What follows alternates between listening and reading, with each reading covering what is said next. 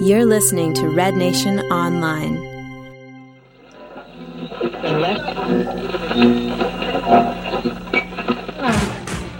Hey, Eastside Stand Up listener.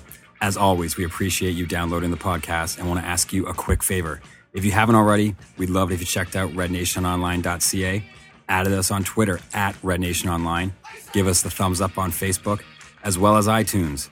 Any or all of those would be awesome. Thanks so much and enjoy another episode of Eastside Stand Up. Andy crawled to freedom through 500 yards of shit smelling foulness I can't even imagine. Scores for Toronto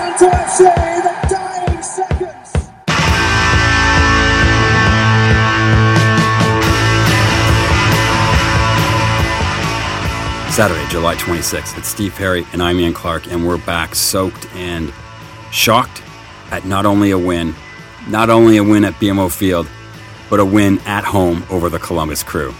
Those who stayed now know how Andy Dufresne felt as the Reds owned the last 10 minutes for once in a 2 1 victory. Although relieved, perhaps stunned sets the tone for the pod as we go through the match and a truly determined finish for Toronto. We go over the players who stood out Jeremy Brockie, Bobby Convey, Jonathan Osorio, all made their mark. But we finished like last week, though, and appreciate those who reached out as we are giving our full support to those who support TFC and question the club's handling of keeping someone outside of the gates who has and would be there through thick and thin. All in the next 40 minutes on East Side Stand Up.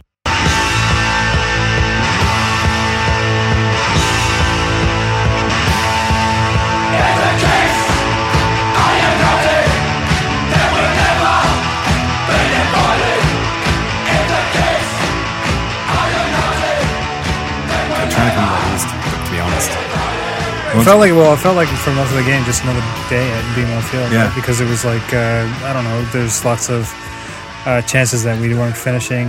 There weren't really much chances. Like I mean, we weren't dangerous at all. In fact, Columbus looked much dangerous than we did for most of the game until they took out Oduro at the end of the game. Like in the last, I think he- was subbed out at, eight, at the 84th minute.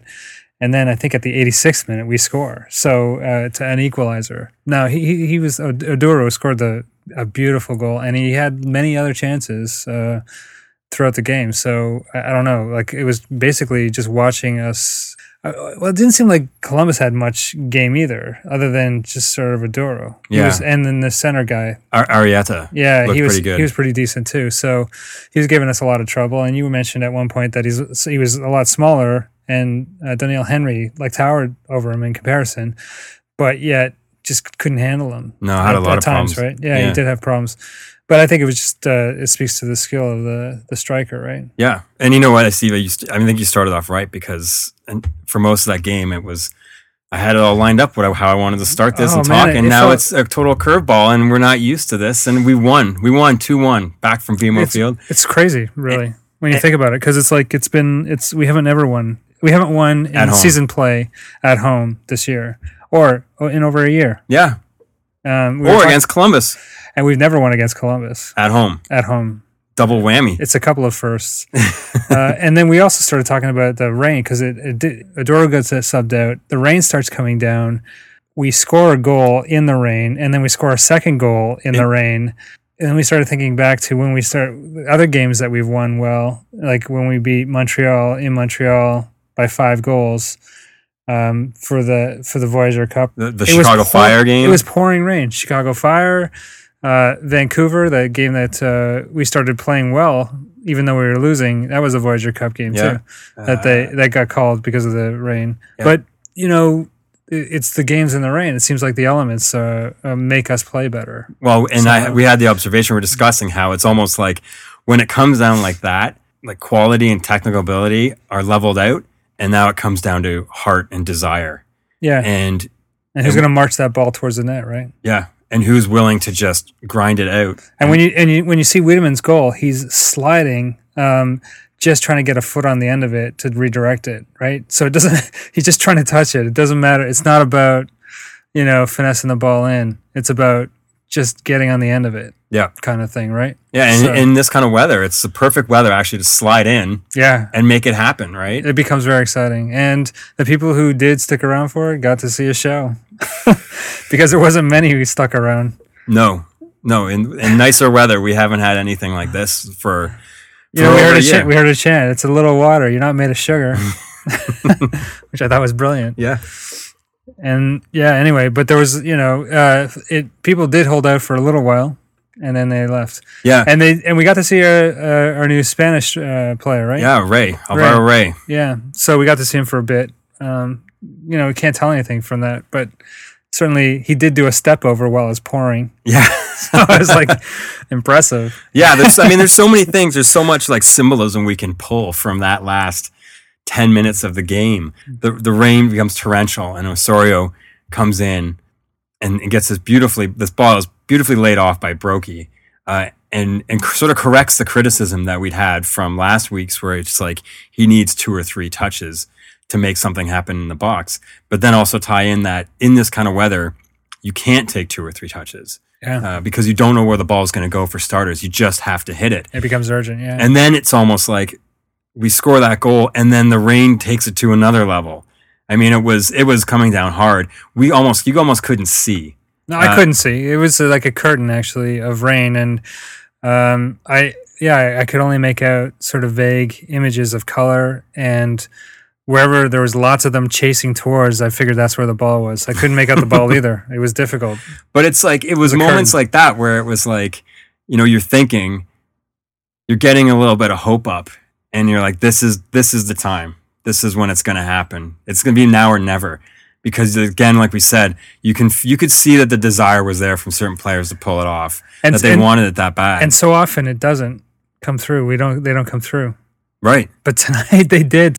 I'm kind. I'm kind of speechless. I am. I, Well, it's, it's I mean, again, that's the thing because we're so close to it just being the same old, crap. same old crap. But you you did make a good point where it's like it doesn't it doesn't erase sort of it doesn't restart or erase where we're at. we can't rely on it raining every game that we get at home because it's not going to happen. Right. It- you know, it's seldom. These games are. I mean, we can recall them because they're so few and far between, right? So it's usually better weather, or at least like you know decent weather enough. Like it wasn't like this was kind of a downpour, and it was like a. I don't know, a temporary downpour. It wasn't like it only happened at the last 10 minutes and then it just cleared up again, right? Yeah. We, we just got a bit of rain and that's it.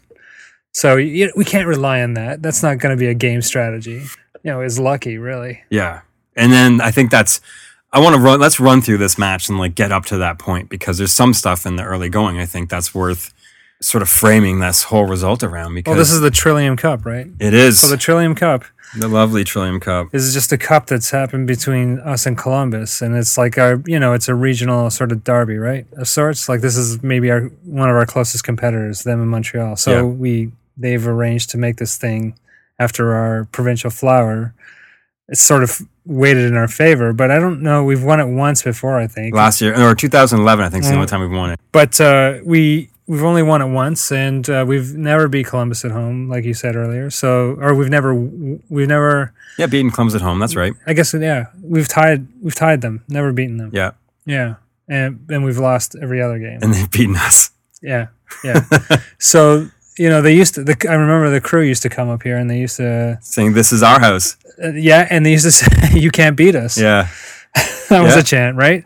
Uh, which they were all correct, and they could have played uh, even up until the 84th minute. That song could have been sung hmm in the in the section right beside us, and still been accurate. Yep.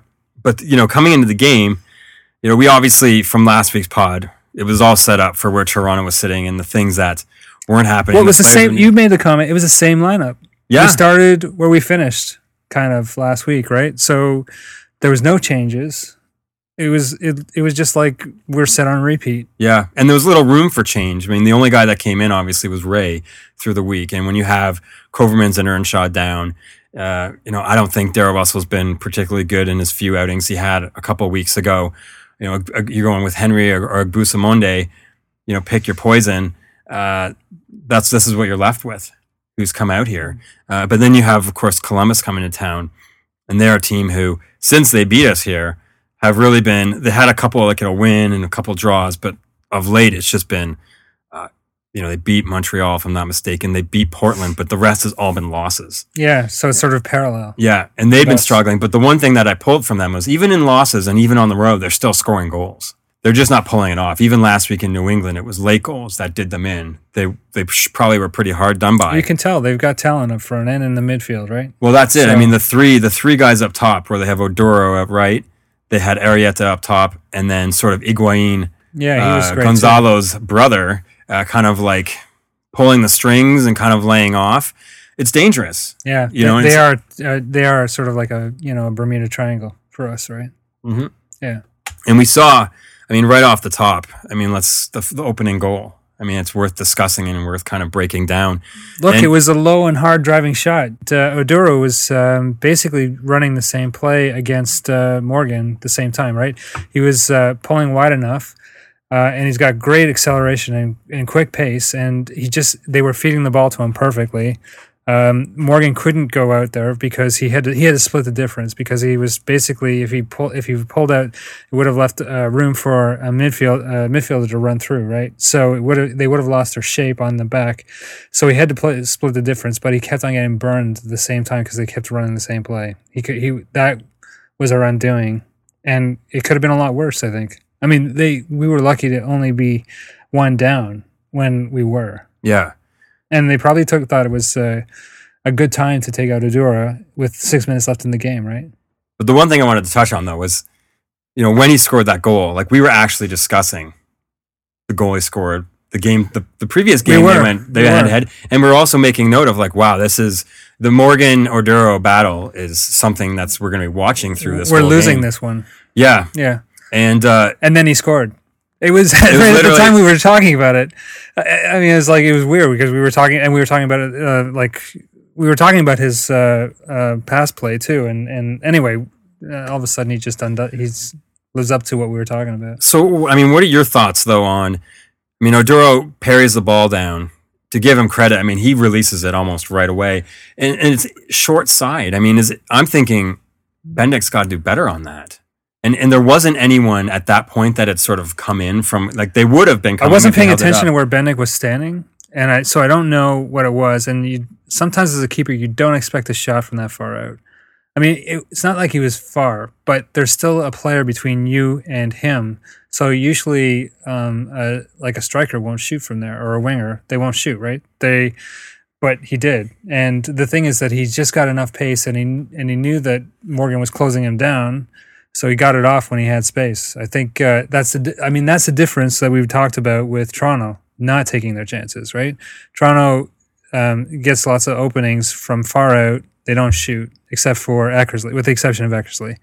And aside from that, that's why we don't get any chances. I feel. I think we try and work it in too much, and we also talked about like how you know since Silva's been traded, we've been missing a linchpin, which was the difference I think was uh, with also with with Osorio's goal, where Brockie played a linchpin kind of role when Convey puts the ball through him. He sort of it was a high ball. He got his leg up and then just tipped it to Osorio, who happened to be running through. And so that the difference is that you know our um, the midfield was coming through. They were coming. They were starting to attack.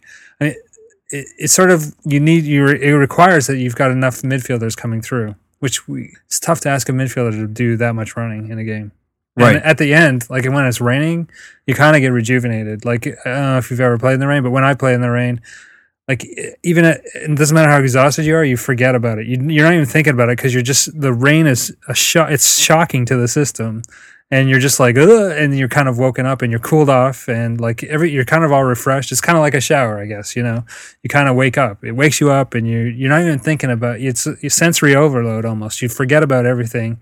You're just in autopilot, like running like mad, just trying to get through whatever it is that you're trying to get through. Yeah, So it's like, and you know, you have to stay out there. You can't like, you can't go and shelter from the elements. You got to play the game. So you're just running. Mhm. It's like you can kind of in rain, you kind of do more than what you ever can do.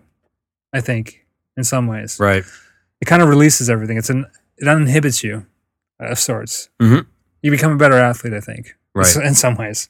Anyway, The one thing I wanted to go through, I think that we should kind of tie into getting to that point too, was that there was two halftime substitutions that Yeah. we saw. That I think that think I don't even think. I don't even remember we. Uh, yeah, well, I was thinking we heard the Wiedeman announcement. Wiedeman announcement, right? Yeah, because remember you said you noticed that Braun looked like he got stepped on or he got he did at the end of the first half. He Right. got, he, I think he got his heel clipped, and he was uh, you saw him sort of going like stepping and jumping and kind of like going ah, and you know, and he continued to run, but you could tell he was he wasn't running at full pace, right? He, he was hurt, and then the whistle blew, and Wiedeman gets subs- substituted in. So Yeah. you think that must have been. So we don't know whether how bad Braun's hurt now, but we, uh, but we suspect that there was a you know it was enough that he couldn't go into the half, right? Yeah. So we got to worry about that. Yeah. Even though Wiedeman scored the winning goal, he hasn't been getting the the call for the starting eleven. No, almost never. Suggests something. But we're right? down to well, we're also down to nobody, Yeah, yeah. right? So I mean, when you look at obviously there, we are down to nobody. I mean, Makes, it's weird, you know. We, I mean, this clearing of the salary cap by the articles that we were reading this week in the Star, mostly, it makes there's a suggestion that we're probably not even going to sign a DP before August, the transfer window. yeah, it's in the next the couple transfer weeks. window is August eighth, right? I think it is. Yeah. So that'll be right before the next game. If we don't have somebody by then, and we've got uh, like The next two- home game. two weeks. Yeah, the next home game, not the yeah, the next home game. Yeah, Uh, There's definitely a possibility that we might not sign a DP because I think they Well, they, they- had a couple guys lined up and they both Lecky said it. suggested that it's not going to be. It's probably not going to be this one. He's like put the window open that we're, it doesn't look good. Right. After I he and- after he put it out there, that's, also wanna that's a sure suggest- thing almost. I, I also want to suggest that anytime uh, a club is doing lots of press like this, it's usually a distraction. Things aren't going well. You when they're talking to the press, they're trying to they're trying to distract you from the shit show that's happening, right? So obviously it's not going well. Uh, because you made the comment that Montreal signed somebody, two people, yeah. and since all this shit's been going Right, on. and it's an interesting contrast, Yeah. right? Between and, and, and it, I think it makes But I sense. think it also suggests they're they're busy. They don't have time to talk to the press. They're busy signing people. Our people are not busy signing people. They're busy talking to the press. exactly. I mean, it's I mean, simple. It's, ex- yeah. It's. I mean, Montreal. No one was talking about a, a, a second DP for Montreal this past week, and then all of a sudden, I think it was on Tuesday or Wednesday, they say Bernardello from from Argentina, and and then two days later they sign another guy. They sign a center back. and it's like everyone sort of thought like, oh, there's another, and they did suggest they were going to sign it, but after that, they might not be done. But they didn't come out and, and have this gr- this whole grandeur in the newspapers saying, you know, we're going to be scary after this week and making these comments like, oh, this No. is this is a sure thing. Yeah. They just went and got their business done. But that's also, you know, that to me also says a difference between a team like obviously Montreal and Toronto, where it's, you know, Toronto has to talk like this and, and make it sound like they're going to sign someone. And of course they fall through and you hear players going to other teams. And it's like, well, of course that might happen because it's Toronto FC. And you're only going to, they're only going to be able to attract a certain type of player. Whereas Montreal might have a little more clout right now, where they're standing, the history of the team, the players that they currently have with Nesta and Di Vaio, for example, you know, sitting around the top of the table. It's an attractive place to go. Yeah. I also want to mention something else that we learned this week in the press, which is um, I think the scouting uh, system. We learned a bit more about the scouting system this week. Oh, we have a new scout. We do. We have a new scout. Philadelphia. He lives in Philadelphia. This is an this was an interesting this one. is crazy. Yeah. I think. Please set it up. I and I feel bad because I forget. I'll, I'll say this because the story came through. It was through a Look, Phila- Philadelphia site via Waking the Red, and it was a breakdown of the full sort of like retirement of Danny Califf. And it's, Another Danny. yeah, it was a lot of stuff, a lot of a little bit of dirt in there that I don't think any of us would have been privy to in terms of how that deal kind of went down, what they were trying to package out, and and how this all ended up, which also sheds light into every time we hear Nick Dasovic is usurped from a assistant or a manager role, and all of a sudden he's a scout. We we speculate, but now we know for certain what that is. It's just you know we have to. You're on the payroll, but you know you're still getting your healthcare benefits. We, you're just not around here anymore. Yeah. Yeah. And that's essentially what happened to Dylan Califf. Was that he wanted Philadelphia or bust, and Toronto, Philadelphia was fine with the deal, and then all of a sudden Toronto tried to s- squeeze in Stefan Frei and Ashtone Morgan, and Philadelphia turned around and said, "Why would we take? We don't need a goalie, and we don't need a left back. Why are, would we take on their salaries? Like your salary issues are not our problem. Right. So fuck off." The deal falls through. The deal falls through. It doesn't happen, and Danny Califf says my only option left is to retire, and that's the end of it. And it's kind and then he becomes a scout. yes, They call him a scout. And I'm thinking, that's our scouting system? a guy who got hard done by by Toronto FC, he's not going to go and fucking give us any names. he's not going to go to any games. No. He's not going to tell us anything that's any good. he doesn't he doesn't owe us anything at this point. He feels hard done by by us. He's not going to help us. Well, no, and, and to, That's not- our scouting system. and not Are to you mention, kidding me? He came here under Paul Mariner and Earl Cochrane, Yeah, so it's like different minister, Different management, right? Yeah, yeah, so he came in before Kevin Payne came on, yeah, and the new set of head coaches. So he has no loyalty to them. yeah. and he has no interest in in sort of bolstering them up. So I'm sure everyone knows that when you see a guy and all of a sudden he's a scout, we'll put that in quotes. We know what it really means. But I didn't know what that meant, and I and I, you know, I thought we actually had a scouting system, but I guess it's a retirement system. It's a retirement plan, Yeah. and it obviously is like an ineffective one. Well, I mean, It's crazy. Yeah. Well, I mean, is that our scouting system? it's Like, I wonder. Well, Ryan It Nelsen makes me wonder. Ryan Nelsen did say at the start of the year, like he he kind of spilled it. We said, you know, this is what we this is what we stepped into, listed a bunch of things, and said there's no scouting network. It doesn't exist. And then all of a sudden we get you know sending guys down to Argentina who who watched Laba and Urruti and whatnot. So it wasn't really it really wasn't until this year that we were doing that, and it wasn't Mo Johnston going down to Brazil for a beach vacation, Right. scouting in Right, quotes right. again. Yeah, air quotes. Yeah. Kicked it off into the smoke and mirrors at a good point, I think, to kind of cover up a couple of points, anyways. Yeah. Um, but the other thing I think we want to talk about, I think we've we've wrapped up this game. We've gone over it. Um, Yeah. Well, it was only ten minutes of a game for us, right? yeah. Honestly, Yeah. But it was fuck man, we'll take what we can get at this point. it's exciting. I don't want to downplay it, but you know, it took a long time. It took us like eighty-six minutes before we actually were in the game. Right. Well, uh, that's not true because we were in the game the whole game, but it wasn't until like you know the rain came down that it made it. We started making a difference. I think. Well, that's what we said. Until until almost leveled the playing field, so Yeah. to speak. And it, you you made the note that it looked like Columbus almost shut off once the rain started coming down. It felt like it. I mean, uh, either that was because of our heart, like we were talking about, where we were just like, we got everything to play for now. I think that's kind of like what it was. Like the Toronto players were like, fuck, we just gotta just, we got everything to play for now. yeah. And I also think that they don't try too much to work it in at that point, like we were talking about. You just have to, it's just one of those grind them out things. And maybe that's like the, how we've always been described as a grind them out team. yeah.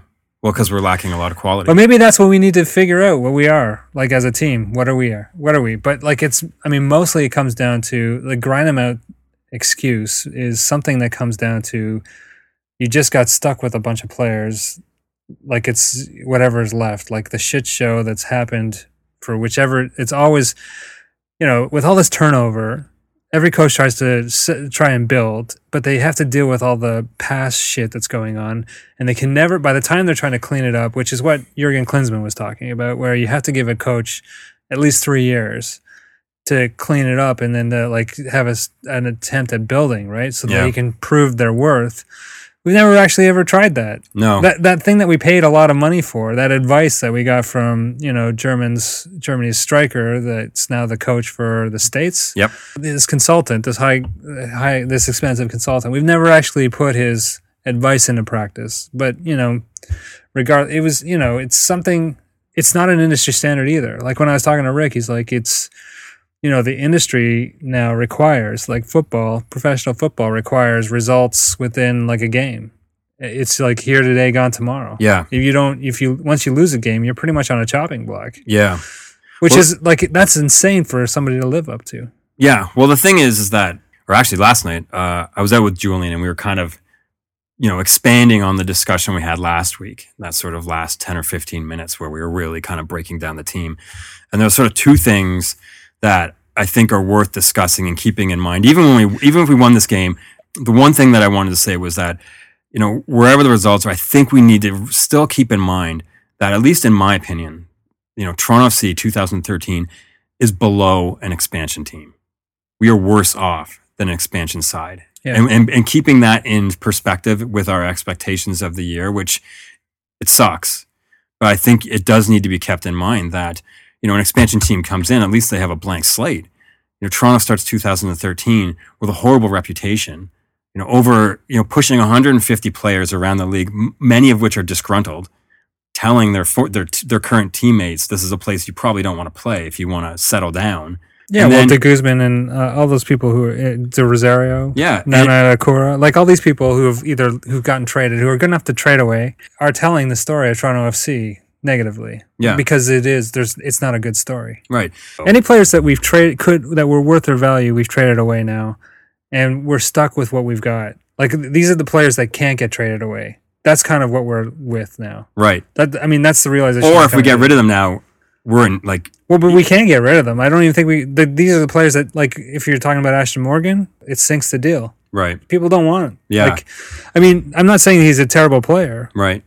Because I think he's decent, but uh, you know, I'm thinking like the every other team's got a better left back. Yeah. Right. Right. So Well, the players that we can't. These are players. We're this is what we're left with. Yeah. But this is this is common for all the Toronto teams, isn't it? uh Except for the Blue Jays, but Yeah. all the Toronto teams that are owned by this organization. yeah. If you look at it, But it's it's slow. I mean, the Leafs still have even though it's like they're terrible. I think they still have a they are still a little bit to pull the prestige of and Cathal Kelly's article, he talks about how you have to build from your draft pick up, right? Yes. And we trade away our draft picks. Yeah, and we Mariner don't have one that, this year. Mariner did that last year, right? did. He fucking sunk the show for us. yeah. So we don't. Ha- I mean, we're still going to be in the bottom. So now we're going to get a, a better draft pick. No, we think. traded it to Vancouver for Hassli. This year coming it's up. for this year. Yeah. Okay. Well, we'll probably end up in, la- in last place next year too. So maybe we'll get it back. I mean, maybe that's their logic, right? Is that the- these are easy to get rid of because uh, you know we're always going to be in the basement. right. So we'll always earn this, right? Yeah, yeah. But that's the whole point. You build from the draft pick up, right? Because it's, the evidence suggests that's where you're. That's the teams that win are the teams that come from draft picks, and you build around the draft picks. Well, like NCAA players, like those are we trade ours away. Yeah, those are the guts of Sam this Cronin league. wasn't he one of those guys? Yeah. But it's just like every you need, you know, it's an American league. You Yeah. need those you need those guys when it's like, you know, 70%, 50% of the players in this league are coming out of the NCAA. If you're going to try to work your way around that, it's just not going to happen. And the referees are so bad that you're still you're always going to be at a disadvantage in these situations. Hmm. So you you know, instead of trying to break free, you need to find a way to to play with it and and find the advantages. Because there's two things that I wanted to circle back to Yeah, sorry. on the conversation I was having with uh, with Julian this past week because I wanted to talk about the DP signings and how 10, 15 years ago this team existed. They might have been able to get away flying into Diego Forlan, putting him in a limo, showing him the city of Toronto, taking him to the stadium, showing him video clips, you know, going to Downsview, sh- showing off this beautiful training facility. But now in 2013, all these guys need to do is go on the internet for five minutes and, and look up Toronto FC, Yeah. and, and it's all there. Yeah. It's all there. They, all they need is go to one of Cathal Kelly's articles and, and to see sort of what is going on in this city. And I think that's the challenge that this team is up against when they're trying to bring in this big name that we're, we're kind of stuck between a rock and a hard place where I think we're going to end up paying out of the, out of the nose. Regardless of the players, I think all the players can just look at us on the table and say, "This is the last place team." They're desperate. You know what's funny about the Downsview Stadium thing is that that's that that pitch is built around the DCIM, that former DCIM, which is a biochemical warfare facility that we used to have. it seems bullshit. Have you ever been to Downsview? Like once or twice. I used to live in Downsview. Okay. It's a fucking horrible place. it's so boring. it's so bad. Well, I went to York. So awful. I went to York. Yeah, you had to pass through it. Yeah. But you were just sort of on your way and out again, right? Yeah. It was like drive through you. Yeah, You were- exactly. You weren't spending time there. No, not at all. No. No. Downsview Stadium. Yeah. But okay, and Tra- the, the Downsview training facility. yeah, I and just- you know what? That shouldn't be a star, No, I guess. by the not. way. being up at Downsview. It's awful. Just it's awful. Sorry. I just wanted to say that that it's funny that you mentioned it as a selling piece. But that's I guess what we have, right? yeah, uh, anyone who would ever spend any more time in Downsview. I mean, because we there's lots of people who live there. I mean, I've lived there for many years. anyway, no different. right. the other point, Sorry, the last one. It's I'm okay. full. I'm full of distractions. It's fine. it's just like Tim Leiweke. Yes, that's right. I learned from the, the best. I wanted to kind of tie in the whole thing because I started off talking about sort of where the team was sitting in terms of uh, being worse, so to speak, as an expansion team. You know, looking at the state of how hard it is, probably going to need to bring in DPS. But then the other thing I think looking forward that we need to recognize is also highlighting what are the constants from the last six years and what are the things that are being done differently. And I think at this point in the season, even I, I think, am guilty of you know, there's that nagging feeling in the back of my head when I'm watching this team saying, you know, this wasn't the right choice. We should have got a coach with more experience. Like this wasn't the right choice. We shouldn't have gotten rid of these players. But also thinking, we say this every year. We do this every year. Yeah. Something needs to change. Something needs to happen. We always lose these great players that are f- filling the team, that are making this team work Right. But at this at this transfer window. to add on to that though is like we have to give it a chance. We can't keep pulling thing giving on the short turnaround. Okay, we got rid of OD and Silva. We can't expect that player this week. It might not happen till later. And Steve, even you said if we don't get a DP on this window, you said we need to try to get a DP at the end of the year for the start of the next season. So we would almost that you know it's almost as, as a backhanded retort That's to that. what, that's what Leiweke's saying though. But I think it's because of the difficult. I mean, I, I think it's the difficulty that you're you're suggesting already in the first point, which is that it's easier to find that Toronto's not a place that DP wants to come. I mean, you're not going to ruin your. Do you want to ruin your career here? We've ruined. Many, I mean, we can count. There's lots of people. We, we everyone who's come through here, we've ruined their career. Mhm. Everyone, and there's people who go on, leave Toronto, and play well. Um, there's other people who just Oh, don't gosh. play again, right? It's So been done. People It's a bit of a dinosaur graveyard.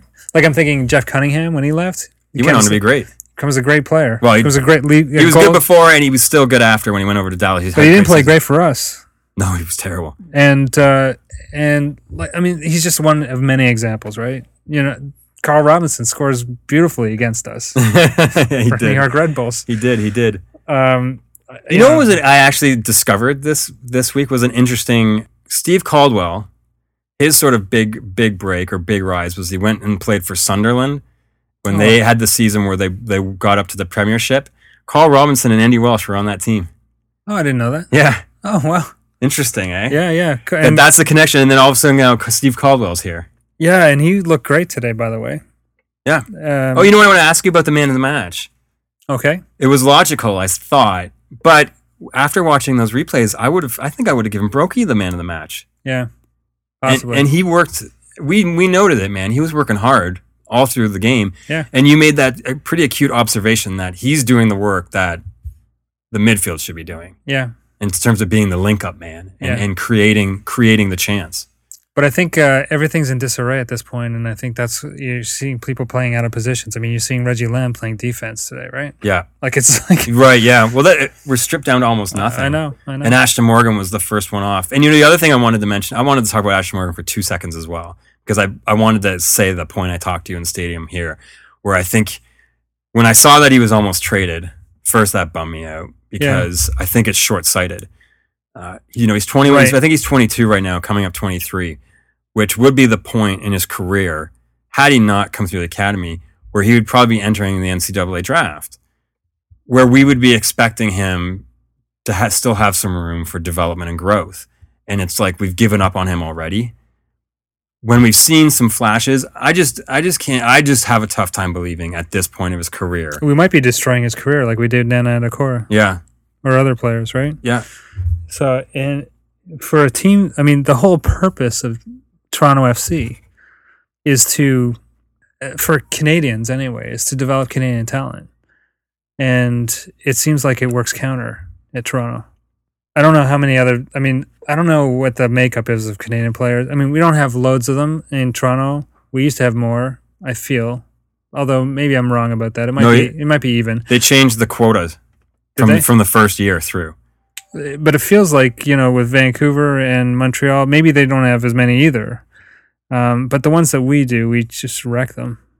They don't seem to. They don't. It just seems like it, Yeah. it's working working counter to what the point of of Canadian teams being in this league is for. Right. I mean, should I be so bold as to su- suggest that we go back to a Canadian league? But that didn't work well either when it was around. So I don't know if it it has it has enough legs to stand on, right? Well, I think I think the answer for that though, Steve, is when you look at a team like Vancouver or Montreal and Toronto. I mean, one team has had a never-ending revolving door of coaches, and inev- and inevitably, what happens in that case is, I mean, they're going to reassess the full roster and purge the guys that they don't particularly care for, or see in, as a vision of their club. But when you have a team like Montreal, even though they've changed their coach, the, the team does have an overriding vision Same thing with Vancouver with Lenarduzzi there, and Martin Rennie's been there a few years, where it's like there is time for players to come through. So when they do, it's through quality. You know, you have Russell Teibert in Vancouver, and he's risen to the challenge that Rennie's put out for him to play better and to earn his spot. Same thing with Montreal, where Patrice Bernier came over and he had to win that spot and earn himself the starting position. And they have some guys that are trying to come through, and, and we met in Tissot that look like they're on the bubble, that they could earn the spot. If Shallybomb stays there, then they're going to earn their spot and stay in the starting lineup. But when you have a new coach continuously coming through, and in, in Toronto, where you have Winter starting 2012 and Mariner finishing it, I mean, everything just gets thrown for a loop. Yeah. Yeah.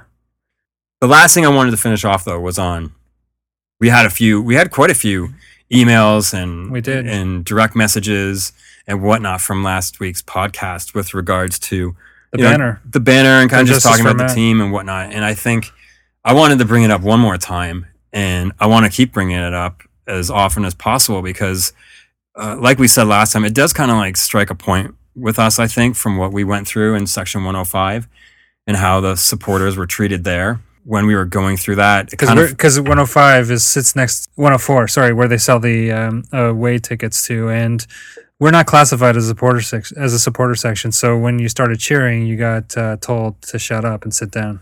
right, Essentially, right, right? I mean, not. Yeah. Anyway, so In 2009, that's what happened. And, and I felt like when it that, feels like it feels like that, that there's a continuing, uh, there's a continuation of this, and that this is we got more information from Mark who, who wrote in. yeah. actually giving us more sort of down details which i don't know would you want to read it Well, I think, I think it's worth knowing that the way that it kind of, it broke down was that it happened at the montreal game the last montreal game there was a small march one fan was ticketed and banned he was accused of having a flare um, which we talked to we talked off air about this we said you know does it matter if he has a flare well, they let off flares in the stadium. Yeah, the MLSE uh, shoots off firecrackers. What's the difference? They used to have flares too behind the. I remember when they used to light off flares and they would burn out, right? Yeah. So, they were encouraging almost that in some ways. So I don't. Does it matter that he has a flare? I don't even think it matters whether it's alleged or not. It's sort of just exciting. He's not throwing it. It's not being used as a weapon. It's used, being used as excitement, right?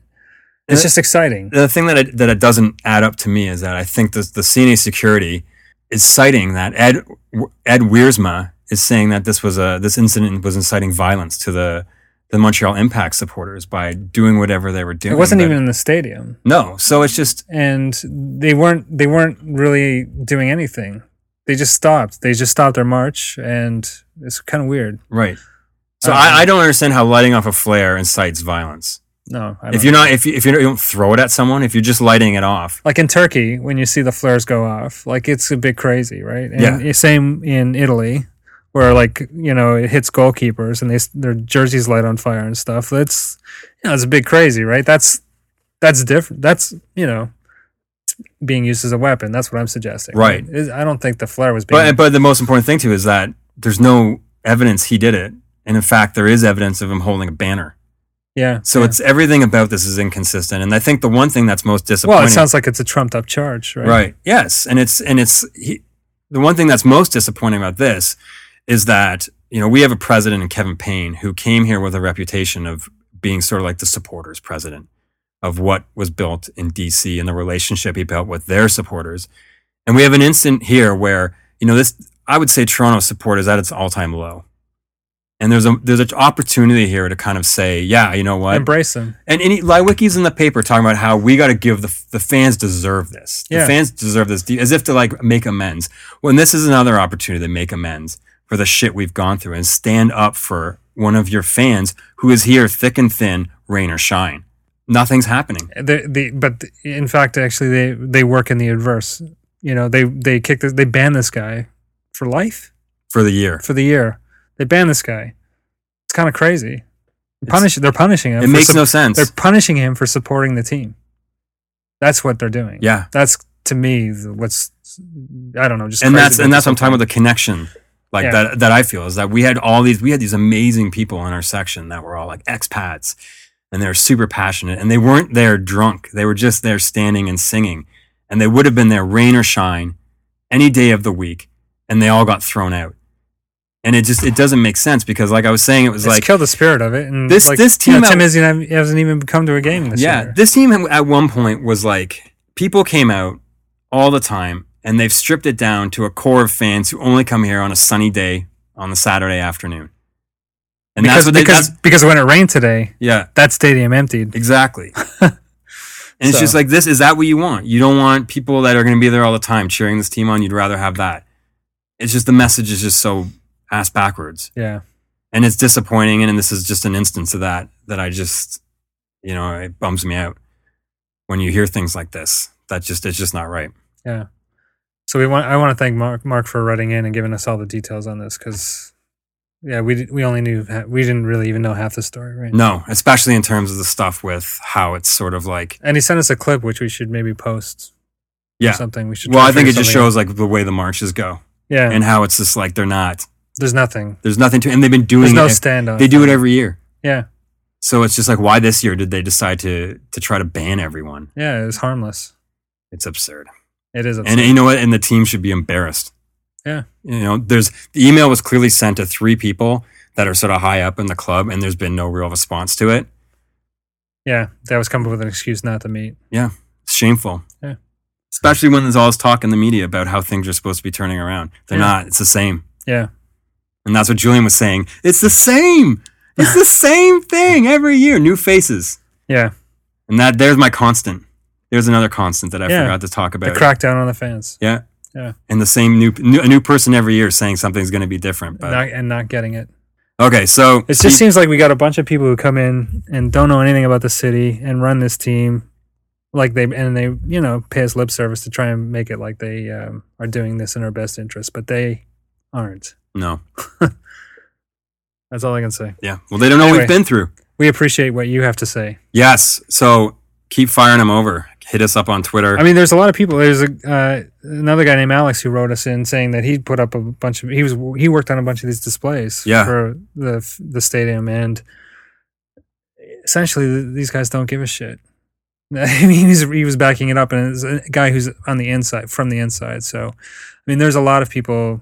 I guess this is resonating, but uh, not just that. You know, we feel it, right? Anyway, we appreciate people reconfirming this stuff. yeah. So, thank you. It's valuable. Yeah. And as always, I mean, anything, any point on the podcast, send it. We also had one yesterday where the guy was explaining, Tobias was saying, oh, yeah, you know, when we were talking about the weather in New York, he said, of course, New York had problems dealing with a midday Oh, game because they don't important. play midday games in New York. They're smart enough to schedule them at night during the middle of the summer. Right. In right. Toronto, I mean, today was a bit different, but tr- today could have been worse than last week, Yeah. uh, given that it's the end of July and we scheduled this game at two in the afternoon. Yeah. We're, we're setting we're setting our team up to struggle, and then you have a team like New York. Of course, they're not used to playing in this kind of weather because they're not dumb enough to play like that. Yeah. They play at night Yeah. and it's cooler. So on that note, uh, as Steve said, you can get us at Red Nation Online at Clark Arno. Have your say at rednationonline.ca. Anyway, reach out if you disagree with anything. Hey man, we got thick skin. Just lay it out there, and uh, we'll take it take it on the chin. And we appreciate the discussion. We appreciate the debate. Uh, this is, isn't about us talking back and forth. We want you to be involved. So, at that note, uh, I guess we'll see you. I'll probably be back for the next away game. New England is the next one, if I'm not mistaken. And then we got Seattle coming up. Hopefully, we'll have a DP by then, Steve. Yeah, maybe. so we got Steve Perry sitting in on the north side. I suppose. And Sparky? I'm on the south side with the, with the hardcore supporters. Okay. All right, we'll catch you next time. Thanks for listening. Eastside Stand Up is the only Toronto Sea specific podcast breaking down the game right after it happens. We want you to be involved. Reach out to us on Twitter through hashtag ESSU or at Red Nation Online. You can email us at have your say at Red Nation Online or info at Red Nation Online. Get into the discussion on Toronto FC through Eastside Stand Up and Red Nation Online.